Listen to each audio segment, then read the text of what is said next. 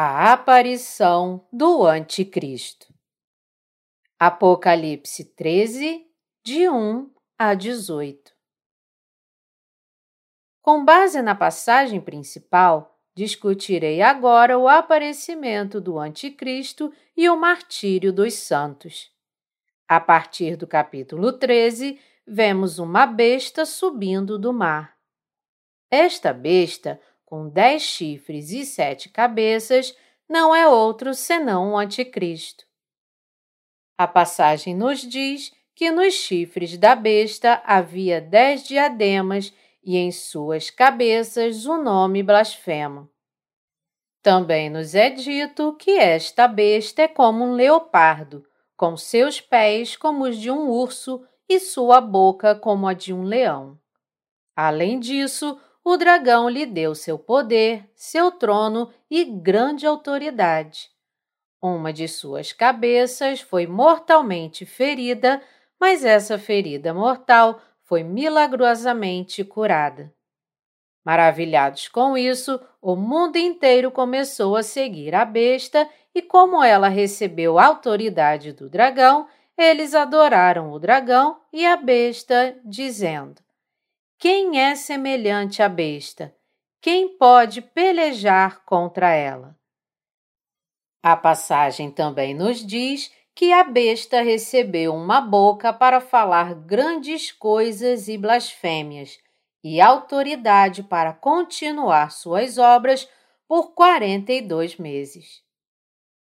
A besta que emerge do mar. O que o apóstolo João viu foi o surgimento do Anticristo entre os governantes deste mundo, aparecendo no fim dos tempos. Este Anticristo é a besta emergindo do mar, um monstro com dez chifres e sete cabeças. Devemos primeiro descobrir se esta besta é ou não a verdadeira besta que realmente aparecerá no mundo. Há duas coisas principais da besta que nos interessam. Primeiro, se esta besta realmente fará sua aparição neste mundo e matará muitas pessoas. E segundo, se essa besta se refere ou não ao tirânico anticristo que emergirá dos governantes do mundo. Essas são algumas das questões que mais despertam o interesse das pessoas. Aqueles que conhecem essas questões podem dizer serem fáceis de entender, mas para aqueles que as ignoram, é bastante natural ficar intrigado com a questão de saber se tal besta realmente aparecerá ou não no mundo do fim dos tempos e governará o povo. O que Deus nos fala no capítulo 13 é sobre o futuro aparecimento de um rei neste mundo que será governado por Satanás. A frase vi emergir do mar uma besta significa que um rei entre os sete reis do mundo se tornará o Anticristo. A passagem também nos diz que dez nações se unirão ao redor do Anticristo e governarão o mundo completamente destruído. A ferida mortal de uma das cabeças da besta e sua cura, por outro lado, nos diz que um dos sete reis será mortalmente ferido, mas também será curado de sua ferida mortal. Este rei será medicamente declarado morto, mas milagrosamente ressuscitado à vida então agirá como o dragão. O dragão aqui se refere a Satanás. Como o dragão, a besta terá toda a autoridade para perseguir e destruir as pessoas. Quando o fim dos tempos chegar, um homem tão bestial fará sua aparição neste mundo e massacrará as pessoas tão monstruosamente quanto Godzilla nos filmes. Com o aparecimento do servo de Satanás, o mundo começará a correr para sua destruição. O método pelo qual Satanás escolheu trabalhar na última era é levar suas atrocidades ao povo através de seu servo. Este é o mesmo princípio que Deus usa para salvar os pecadores de seus pecados através de seus santos. Precisamos identificar exatamente o que essa passagem significa para nós. Como uma das cabeças da besta foi ferida, um governante deste mundo, ressuscitado de sua ferida mortal, receberá a autoridade do dragão e será honrado pelo povo como se fosse Deus. É por isso que devemos lembrar: as pessoas proclamarão: Quem é semelhante à besta? Quem pode pelejar contra ela? O anticristo que aparece na presente passagem será respeitado por todas as pessoas sob o domínio de Satanás e ficará contra Deus. Significa que um líder poderoso emergirá nos últimos dias do mundo e o dominará. Esse líder será um dos governantes das nações. Tendo recebido o espírito do Anticristo de Satanás, ele emergirá como um líder poderoso. O mundo então ficará sob o domínio desse líder e será governado por ele. O mundo será unido em um único Estado no futuro. As nações avançadas dos tempos atuais cooperarão entre si e estenderão seu domínio sobre o mundo inteiro, colocando à frente o poderoso governante. Na Europa, agora temos a União Europeia e também na Ásia e nas Américas existem organizações que buscam uma maior integração de estados individuais em um único corpo político. Quando tais organizações se desenvolverem ainda mais, surgirão estados supranacionais unidos e um líder muito poderoso emergirá desses estados integrados. Este líder desempenhará o papel do anticristo que se opõe a Deus. Ele será um líder carismático com poder para reinar e reprimir o mundo inteiro como bem entender. Por quê? Porque ao receber grande habilidade e autoridade do dragão, que é Satanás, sua sabedoria será diferente daquela das pessoas comuns e seus pensamentos também serão diferentes dos pensamentos dessas pessoas. Sua sabedoria e poder alcançarão o céu. O que ele disser se cumprirá sem nenhum problema e ninguém ousará cobiçar seu lugar. Este período de seu reinado é a era do cavalo amarelo escrito em Apocalipse 6. A era do cavalo amarelo certamente virá em um futuro próximo, e o mundo então pertencerá ao Anticristo por um tempo. Aqueles que não conhecem esta verdade realmente desejam ver um líder poderoso como o Anticristo aparecer. Os santos, no entanto, conhecem esta verdade e estarão acordados nesta era e assim, quando este tempo chegar, serão capazes de resistir e lutar contra o Anticristo e ser martirizados para defender sua fé. Poucas pessoas hoje em dia respeitam plenamente os líderes de seus próprios países. Independentemente do país em que vivem, as pessoas em geral têm algum tipo de descontentamento com seus líderes políticos. Há pessoas em todo o mundo esperando por um líder forte e capaz. Por quê? Porque eles querem um líder que possa resolver todos os problemas que estão se acumulando neste mundo, da escassez de alimentos à degradação ambiental, problemas religiosos, estagnação econômica, tensão racial e assim por diante. Quando um líder mundial, armado com grande sabedoria e poder, for capaz de resolver todos os problemas, todos no mundo o honrarão como Deus e ficarão felizes por ser governados por ele. Este líder, o Anticristo que terá o mundo inteiro em suas mãos, cuidará de tudo. Todos nós queremos um líder político que possamos respeitar em todos os aspectos, mas esse desejo é grande demais para ser atendido, pois esse líder não pode surgir nem vir a existir realmente. Mas à medida que o Anticristo resolver os muitos problemas políticos e econômicos deste mundo, ele se tornará o líder que todos desejam aquele que pode trazer estabilidade política e econômica ao mundo. Quando a era do cavalo preto passar e a era do cavalo amarelo começar, devido às pragas das sete trombetas, o mundo arruinado procurará um líder forte e capaz. Líderes impotentes de pequenos países não podem resolver problemas globais. Como tal, as pessoas vão procurar um líder absoluto. O Anticristo aparecerá neste momento, falando e agindo como Deus.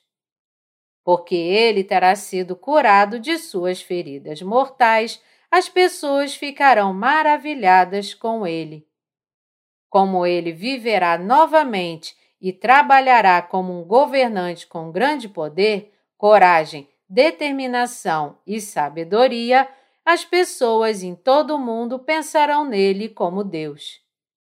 Como tal, até o povo de Israel acreditará que ele é o tão esperado Messias.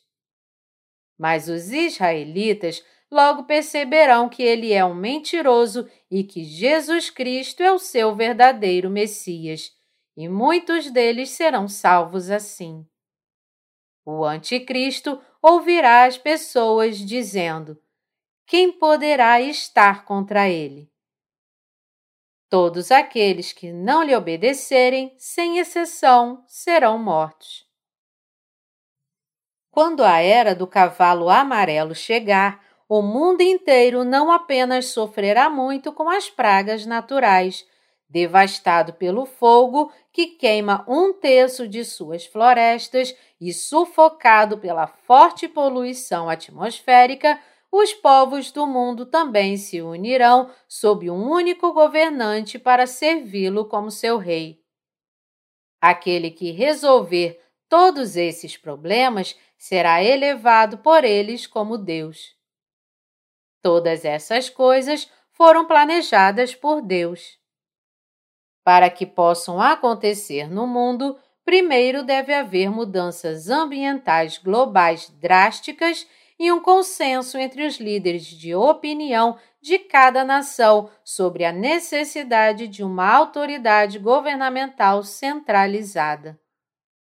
Tal consenso que busca esse governante está sendo forjado na era atual do cavalo preto. O mundo quer um líder muito forte. Como os líderes de cada nação são incapazes de dissipar o descontentamento de seu próprio povo individualmente, a humanidade está agora procurando um líder forte que possa resolver todos os problemas que estão enfrentando. Se você olhar mais de perto o que está acontecendo neste mundo, perceberá que todas essas coisas são muito possíveis de serem realizadas. O líder profetizado será extremamente feroz, um homem de poder absoluto e grandes habilidades, como mostra sua descrição, tendo pés que são como os pés de um urso, boca como a boca de um leão e rosto como o rosto de um leopardo. Este homem recebendo autoridade do dragão, blasfemará contra Deus, seus anjos no céu e seus santos. Ele lutará contra os santos e os vencerá. O Anticristo matará os santos em sua luta contra eles, exigindo que renunciem à sua fé. Porque os santos não desistirão de sua fé neste momento, todos eles serão martirizados. Como o Anticristo terá autoridade sobre o mundo inteiro, ele matará e destruirá livremente todos aqueles que não ouvirem seus comandos. O versículo 8 nos diz: E adorá-la-ão todos os que habitam sobre a terra, aqueles cujos nomes não foram escritos no livro da vida do Cordeiro, que foi morto desde a fundação do mundo porque o Anticristo reinará como governante absoluto neste tempo, todos os que não o obedecerem serão mortos ao seu comando. No entanto, para todos os santos, este tempo será o tempo de seu martírio. Do versículo 8 citado, a palavra adorá-laão significa honrar e servir aquele que é absoluto. No fim dos tempos, o Anticristo será adorado pelas pessoas nesta terra como Deus, recebendo uma honra muito maior do que qualquer rei já recebeu antes. No entanto, um grupo de pessoas não adorará esse líder. Eles não são outros senão os cristãos nascidos de novo. Eles não reconhecerão o Anticristo como Deus e, como tal, não o adorarão e, em vez disso, serão mortos defendendo sua fé. O Anticristo também tem seu falso profeta. Este falso profeta é aquele que elevará o Anticristo bem alto, assim como ameaçará e matará aqueles que não obedecerem à besta. Apocalipse 13, 11 diz: Vi ainda outra besta emergir da terra.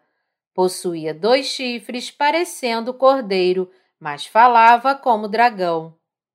A segunda besta que aparece aqui é o servo da primeira besta, isto é, do Anticristo. Como o Anticristo, ele também se oporá a Deus e matará as pessoas do mundo e os justos. Recebendo autoridade do dragão, ele forçará o povo a adorar o Anticristo que veio antes dele como Deus. Como ele também receberá autoridade do dragão, fará o que o dragão quer que ele faça.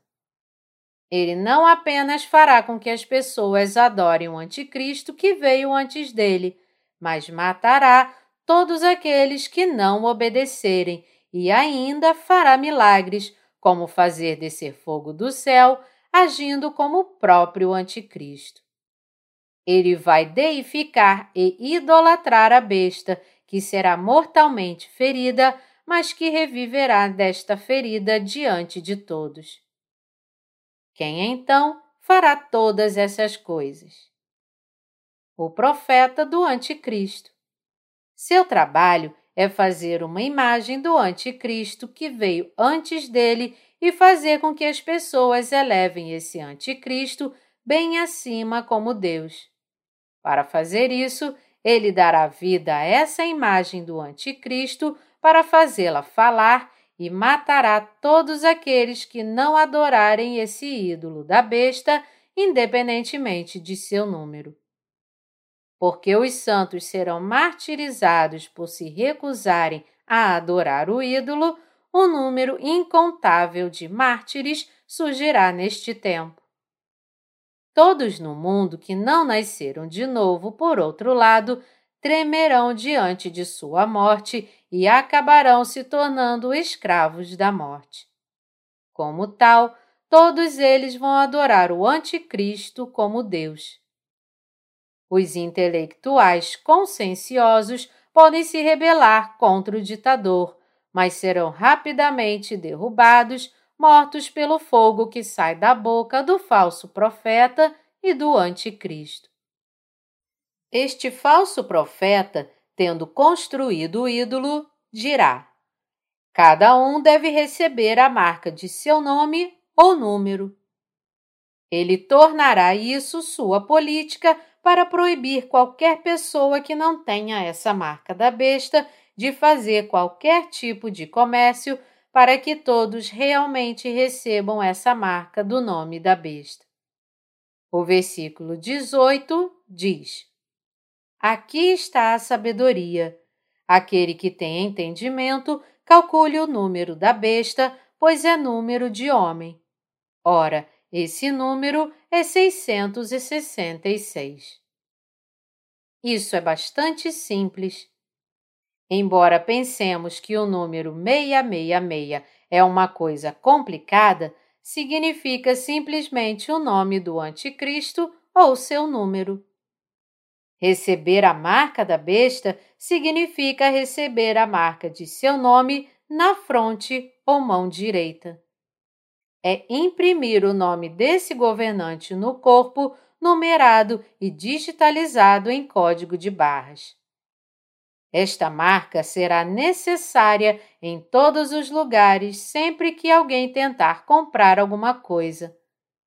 Mesmo ao entrar no ônibus, você precisará desse número digital impresso em seu corpo e sem ele você estará restrito. A era de hoje é muito digital. É uma era de números. Como tudo é traduzido em números, o que antes era extremamente complicado agora se tornou extremamente simples. Nesta época aparecerá a marca da besta. O Anticristo fará de si mesmo um ídolo e exigirá que as pessoas o adorem como Deus. Na verdade, chegará o tempo em que as pessoas serão obrigadas a chamar o Anticristo como seu Deus, louvá-lo e invocar seu nome em honra e receber seu nome em sua fronte ou mão direita. Quando tais coisas acontecerem, todos os santos serão martirizados.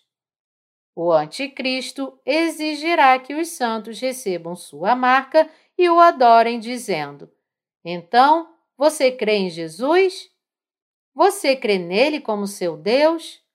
Jogue-o fora, curve-se diante desta imagem e me chame de Deus. Acredite em mim como aquele que é absoluto. Se você não fizer isso, você certamente vai morrer. O Anticristo exigirá uma única fé do mundo inteiro.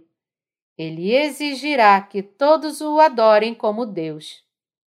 Aqueles que não admitirem que ele é Deus neste momento serão todos mortos. O Anticristo executará publicamente os santos que se opuserem a ele. Todos aqueles cujos nomes não estão escritos no livro da vida do Cordeiro receberão sua marca e o adorarão. Quando recebemos a remissão de pecados em nosso coração, o Espírito Santo habita em nós e nossos nomes são escritos no livro da vida no reino dos céus. Porque nossos nomes estão escritos no livro da vida e o Espírito Santo selou nossos corações, todos seremos elevados como os filhos de Deus quando ele nos chamar. Poderíamos abandonar Jesus Cristo que nos salvou e declarar a imagem da besta que agora é nosso Deus e Salvador? Claro que não. Não importa quão insuficientes tenhamos sido diante dele, nosso Senhor Jesus veio a esta terra na forma de um homem, purificou todos os nossos pecados, levando-os sobre si com seu batismo, e nos salvou ao ser julgado vicariamente na cruz. Além disso, porque nosso Senhor Jesus já nos falou sobre todas essas coisas que estão por vir, nós, os santos, nunca podemos trair nossa fé durante este tempo do Anticristo. Embora o tempo da tribulação chegue até nós e seja seguido por nossa morte, ainda cremos que nosso Senhor Jesus nos fará viver em seu reino dos céus ressuscitando-nos e arrebatando-nos logo após nosso martírio. Porque cremos que depois de nosso arrebatamento, Deus destruirá este mundo derramando suas pragas das sete taças, e que depois disso desceremos sobre a terra e reinaremos sobre ela por mil anos, nunca poderemos nos ajoelhar diante do ídolo. É por isso que os servos e santos de Deus voluntariamente desistirão de suas vidas. O falso profeta tentará então nos convencer do contrário. Ele tentará nos comprar, dizendo: Olha, o caos está correndo solto neste mundo agora. Quando todos, incluindo todos os intelectuais e estudiosos, acreditam e seguem nosso líder supremo como Deus, como você ainda pode continuar se recusando a acreditar neste nosso Rei absoluto? Mas, se conhecermos e crermos sempre na palavra de Deus, triunfaremos no final ao abraçar nosso martírio. Em Apocalipse 14, aparecem os 144 mil santos que louvarão a Deus no céu. Isso nos fala da ressurreição e arrebatamento dos santos após seu martírio. De outras partes da Bíblia, como o que Paulo nos disse sobre a segunda vinda de Jesus Cristo, ou que outros servos de Deus profetizaram no Antigo Testamento, também podemos descobrir sobre o arrebatamento, com o qual os santos serão elevados ao ar e participarão da ceia das bodas do Cordeiro com o Senhor Jesus. Para esta ceia de casamento entrarão os santos.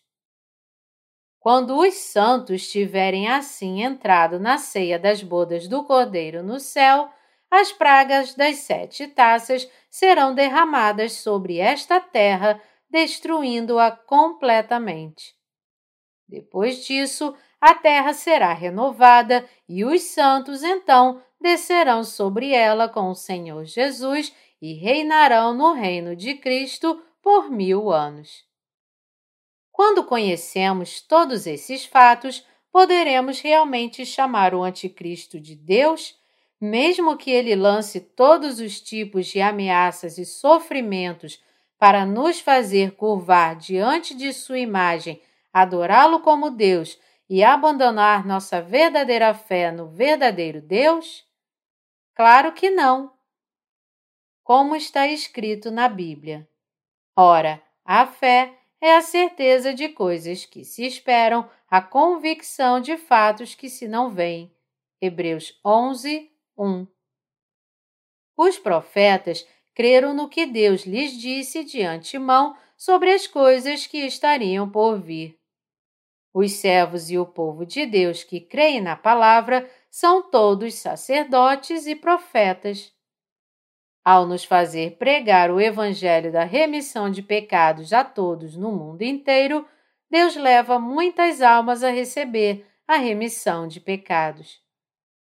Como nosso Senhor Jesus nos salvou, independentemente de quão insuficientes somos diante dele, Deus nos fez seu povo e até este momento ele nos ama, guia e nos abençoa imutavelmente. O Senhor Jesus não somente nos deu a paz do nosso espírito, mas também nos fez colocar nossa esperança no reino dos céus, dando-nos o Espírito Santo. Como tal, quando ouvirmos o Anticristo nos dizendo para adorá-lo como Deus, não poderemos deixar de lhe resistir no fundo do nosso coração. A princípio, podemos ficar surpresos com os acontecimentos que se desenrolam enquanto de repente percebemos que o tempo de que Deus falou finalmente chegou. Mas nós, os santos, logo recuperaremos a compostura e começaremos a resistir ao Anticristo. Então, você pensa que é o verdadeiro Deus? Você criou o universo? Você criou a humanidade? Você é realmente o Senhor das almas das pessoas? Estas são as palavras com as quais lutaremos contra o Anticristo. Quando o Anticristo matar os santos e os servos de Deus neste momento, nós também morreremos. Nunca pode haver uma mudança de nosso Deus para nós. A fé não vem por coerção. Nem a fé aparece ou desaparece pela lógica da força. Longe disso, a verdadeira fé de fato tem um poder ainda maior para superar a coerção. Os santos serão, portanto, martirizados e o Anticristo acabará perdendo para os santos. Quando o Anticristo fizer ídolos à sua própria imagem e exigir que os santos o adorem como Deus, os santos e os servos de Deus gritarão para ele: Você é servo de Deus ou servo de Satanás? Você conhece o Evangelho da água e do Espírito? Você conhece e crê que Jesus Cristo é Deus? Quando Jesus Cristo retornar a esta terra, ele lançará pessoas como você nas profundezas do inferno. Você entende, seu filho de Satanás? O Anticristo e seu profeta então matarão os santos e os santos abraçarão com alegria seu martírio por Deus. O versículo 10 nos diz que, se alguém matar a espada, necessário é que seja morto a espada. Isso significa que se o Anticristo matar os santos, Deus também o lançará com seus seguidores no abismo, assim como os matará nesta terra. Quando aqueles que se opõem a Deus atormentam os santos, eles também enfrentarão tormentos ainda maiores de Deus. Como tal, devemos nos posicionar contra o Anticristo com nossa perseverança de fé. A duração da perseguição dos santos neste momento durará apenas três anos e meio. Mas Deus pode reduzir a perseguição e as tribulações dos santos, encurtando sua duração para apenas alguns meses ou algumas semanas. Embora os santos sejam martirizados, eles viverão novamente. Eles serão ressuscitados e arrebatados e serão abençoados para reinar com Jesus Cristo no reino milenar. Quando o reino milenar chegar, a beleza da natureza atingirá o seu auge, e os santos reinarão com o Senhor Jesus em seus corpos santos transformados de sua velha carne.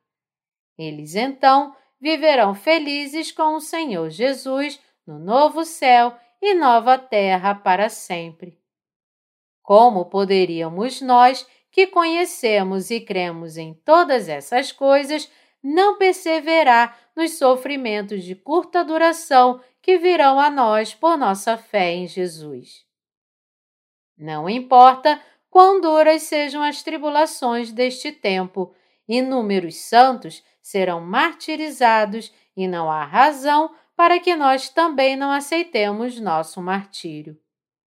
Como todas essas coisas são verdadeiras, nunca nos renderemos à tribulação que durará pouco tempo neste mundo. Em outro exemplo, mesmo que o mundo se transformasse em um paraíso por cem ou mil anos, simplesmente não poderíamos nos render ao Anticristo. Todas estas coisas não estão longe de nós e chegarão em um tempo muito próximo. Portanto, devemos pregar o Evangelho da Água e do Espírito agora, quando o mundo está em paz, para nos prepararmos para este tempo da grande tribulação. Estamos pregando diligentemente o Evangelho da Água e do Espírito agora. Dentro de um ano, o Evangelho que estamos pregando fará as obras mais maravilhosas. Nacional e internacionalmente, obras maravilhosas do Evangelho virão. As pessoas podem não levar o Evangelho da Água e do Espírito a sério no começo, mas muitos que não conhecem a palavra do Apocalipse irão buscá-la, ouvi-la e voltar ao Evangelho da Água e do Espírito, porque estarão muito interessados na palavra do Apocalipse e não serão capazes de tomá-la levianamente. Apocalipse 13 é o capítulo do martírio dos santos. Quando chegar o tempo do martírio, os santos serão mortos à espada ou fuzilados. Muitos santos serão mortos pelas mãos do Anticristo. Mas poderemos enfrentar nossa morte sem medo, pois será a morte de nossa carne, não de nossa fé em si. Cheios de nossa fé e do Espírito Santo, gritaremos palavras indescritíveis de coragem. Você não tem nada a temer, mesmo que não seja bom em falar ou tenha timidez. Basta pensar nos antigos santos do período da Igreja primitiva. Os santos daquela época não se renderam às forças de Satanás porque não foram mortos sozinhos, mas juntos, e porque também foram cheios do Espírito Santo.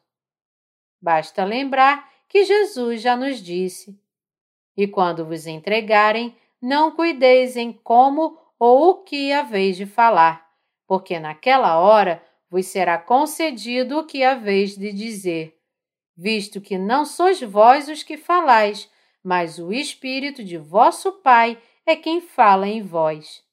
Mateus 10, de 19 a 20.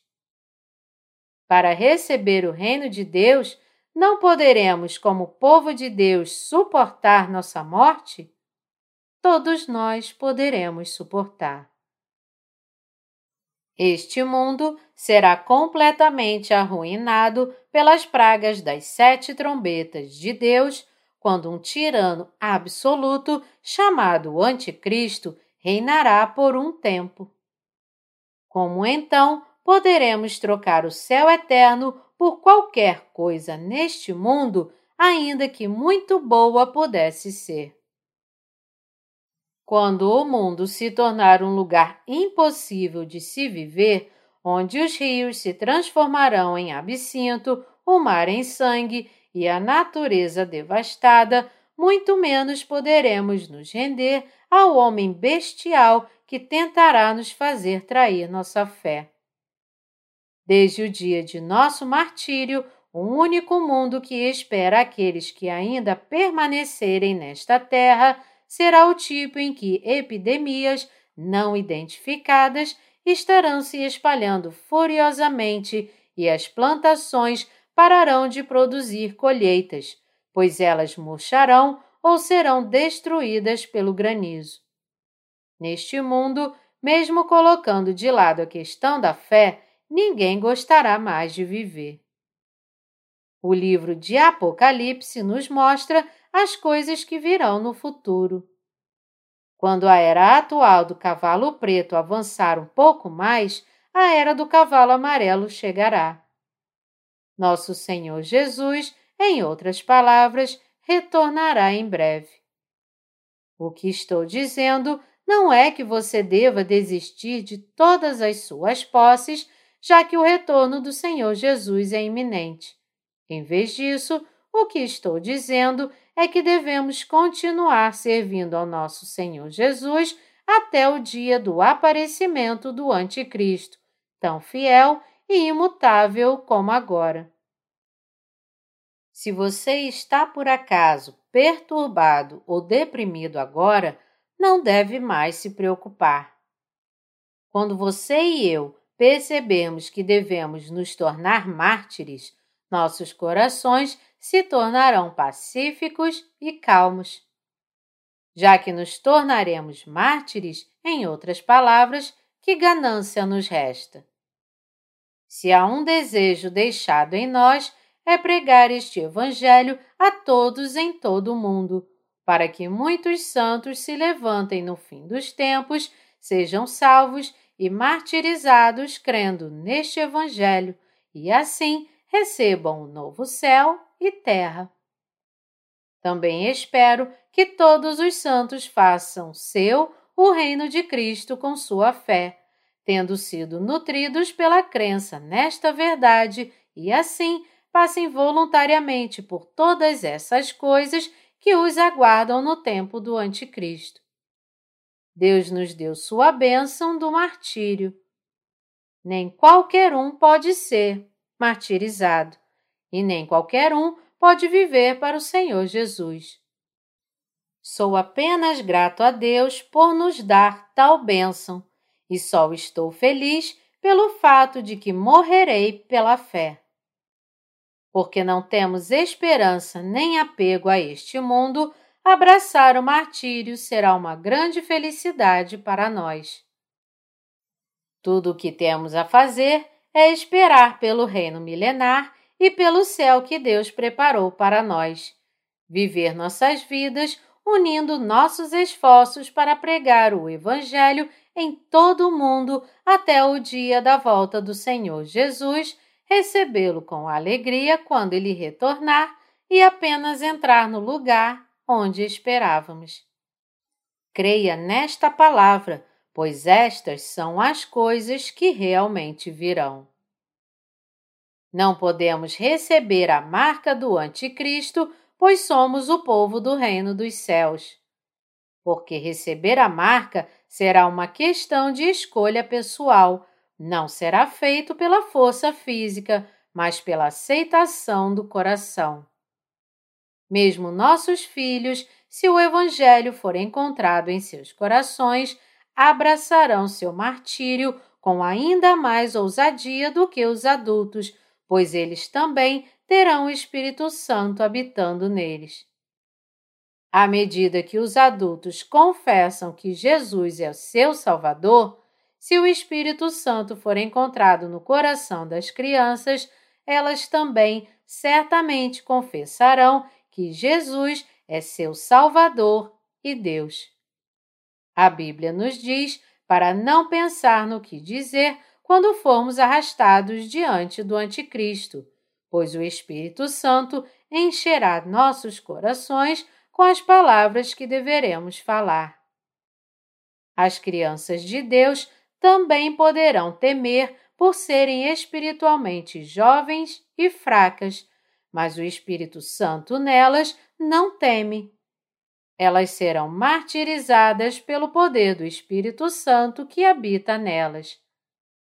Porque elas também pertencem a Deus, ele receberá suas almas, permitirá que seus corpos sejam mortos e também as recompensará para reinarem em um mundo melhor. Deus encherá os corações daqueles que nasceram de novo da água e do Espírito com suas palavras. Porque somente as almas que foram escolhidas e recebidas por Deus poderão ser martirizadas. Deus não pode deixar de preparar sua fé devido a seu nome. Só pelo fato de termos o Espírito Santo habitando em nossos corações, porque cremos no Evangelho da Água e do Espírito, todos receberemos a recompensa do reino milenar e a glória do novo céu e nova terra. No fim dos tempos, todos experimentaremos a plenitude do Espírito Santo em nossos corações. Como estamos destinados a nos tornar mártires, quando assim formos martirizados de acordo com o plano de Deus, todos passaremos por nosso martírio enquanto louvamos, adoramos e glorificamos em Sua presença. Porque cremos em Deus, nós o seguimos apenas pela nossa fé que grita Amém. Porque sabemos que seremos martirizados, nossa cobiça da carne naturalmente se afasta de nós, tornando nossas almas muito puras. Ser martirizado, que é a vontade de Deus para nós, é receber uma grande bênção e ser grandemente glorificado. Como os santos têm a esperança de habitar para sempre no novo céu e nova terra, eles lutarão contra o Anticristo e defenderão o Evangelho da Água e do Espírito em seus corações até o fim. Neste tempo da grande tribulação, todos os santos, reconhecendo Jesus Cristo como seu Deus e crendo em sua perfeita salvação dada por ele, abraçarão seu martírio diante de Deus. Eu agradeço ao Senhor Jesus que nos deu a bênção do martírio.